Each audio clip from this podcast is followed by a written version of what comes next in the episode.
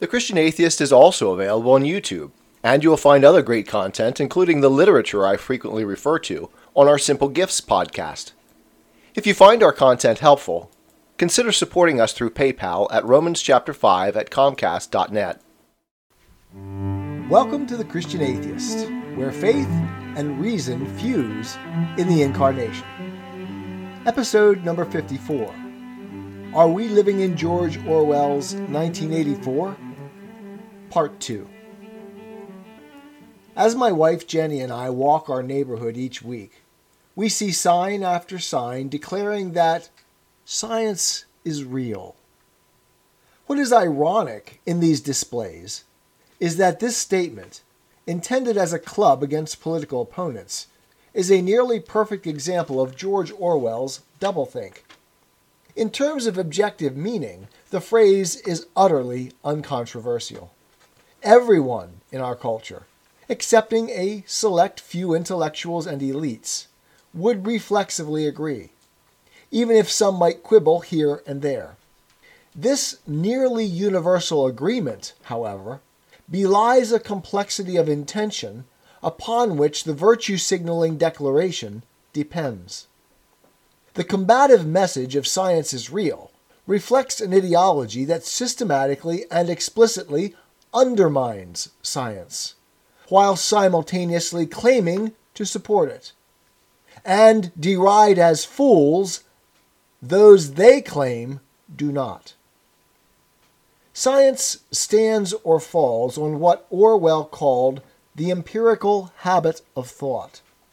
That our mental constructions, our theories or beliefs, must be corrected by reality. This corrigibility of theory requires belief in a reality independent of our minds and wills, and to which we must submit. In a word, that absolute truth exists. This is an axiom, that is, evident but not provable, fundamental to the Western worldview, both secular and religious, from which scientific method emerged. The progressive Hegelian worldview, dominating our civic and sociocultural world, has successfully attacked and undermined that foundation over the last two centuries. A process we might properly call the suicide of the West. However, and here is the virtue signaling strategy in embracing science, they at the same time and with complete conviction reject it. Science is both the arbiter of absolute truth and reality and neither truth nor reality are absolute, real boundaries to which we must conform. If you've ever wondered why this narrative has so powerfully triumphed in Western culture, this is probably the best explanation. It can be literally whatever it wants to be, say whatever it needs to say, in each and every situation, without objective constraints of any kind. To absolutists, they can appeal as absolutists, and then, when convenient, simply deny absolutism and embrace relativism. They do this by perverting language, by meaning two mutually contradictory things at the same time. Practically, this means that the world in which we live must now conform to this bifurcated view of reality, that our metaphysics be determined by our epistemology. In philosophical terms, as I have argued elsewhere, we have become empirical idealists, claiming that human consciousness determines reality, creates it. As I have said, we are all unconscious Hegelians today, or, as Orwell expresses it in 1984, quote, the splitting of the intelligence which the party requires of its members is now almost universal. And, quote, doublethink means the power of holding two contradictory beliefs in one's mind simultaneously and accepting both of them. As I have repeatedly asserted, this is nothing more than the logical outplaying of Hegel's dialectical epistemology metaphysics. What it also means is that reality must conform to our contradictory conception of it.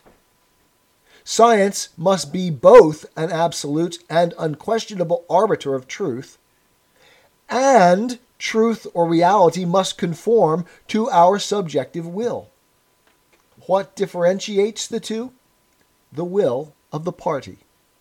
Science serves the party, not the truth since truth has no independent reality. The transcendent does not exist. God is dead. In Oceania, as in our Western world today, Orwell was prescient. Quote, in the early 20th century, the vision of a future society unbelievably rich, leisured, orderly, and efficient was part of the consciousness of nearly every literate person.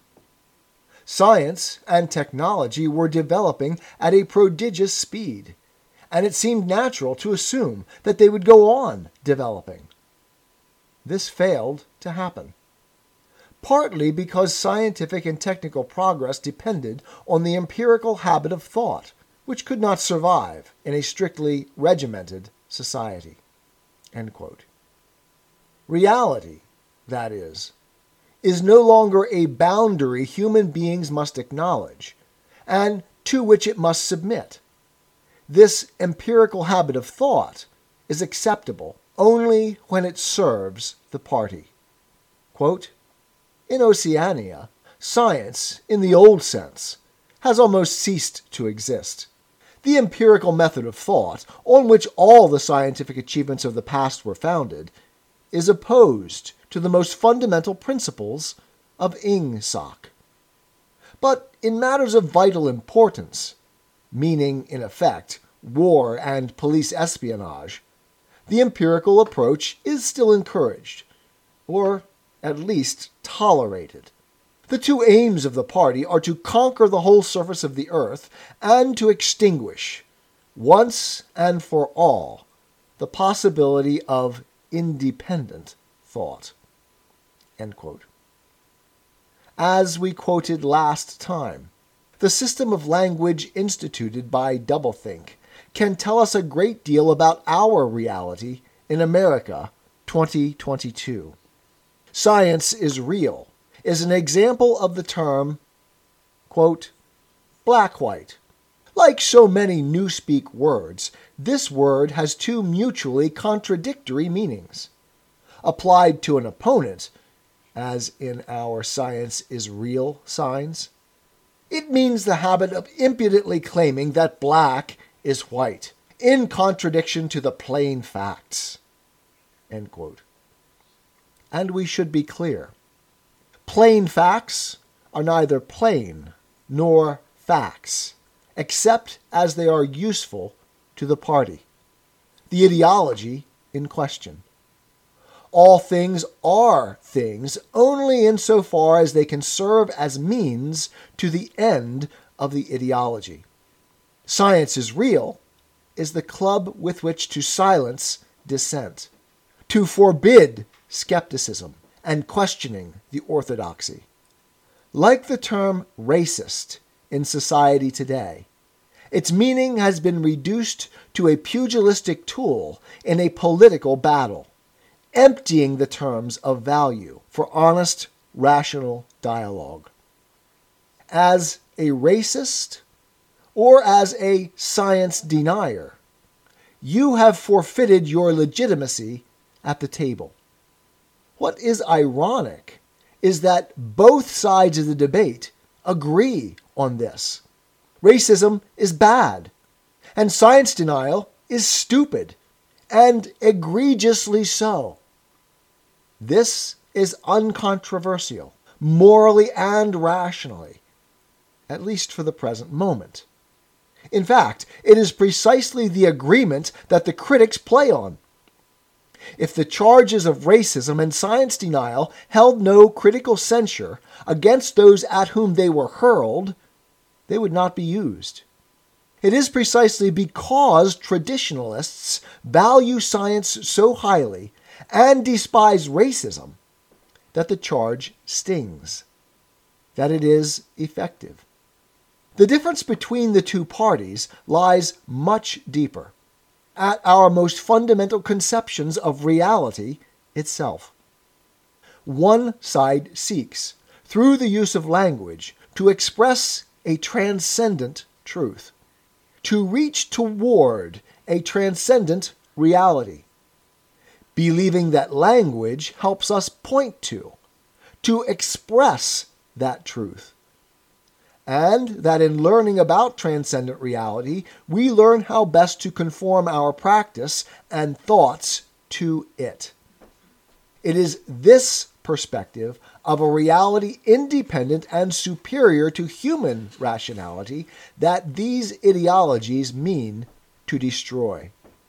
The other side denies any such transcendent reference. For them, truth is infinitely malleable, not settled. And reality is not something to which we should conform ourselves, but something which human reason forms and shapes at will to its own purposes. Though, of course, who gets to shape it, and who decides what is true and what is false, is solely a matter of dominance, of power plays. These ideas were neither new nor unique to Foucault, but already the underlying structure of socialist thinking since Marx, and even before. I am a Christian, with the searching and skeptical mind of an atheist. I don't want to believe anything that isn't true. I know both sides of the looking glass, and I know them with open eyes. I choose Christ's side. I invite you to join me from wherever you stand before the looking glass. That's this week's episode. Thanks for listening. And remember, you can have your religious cake and eat it too. You can have reason, respect for science, a 21st century worldview, and be a Christian.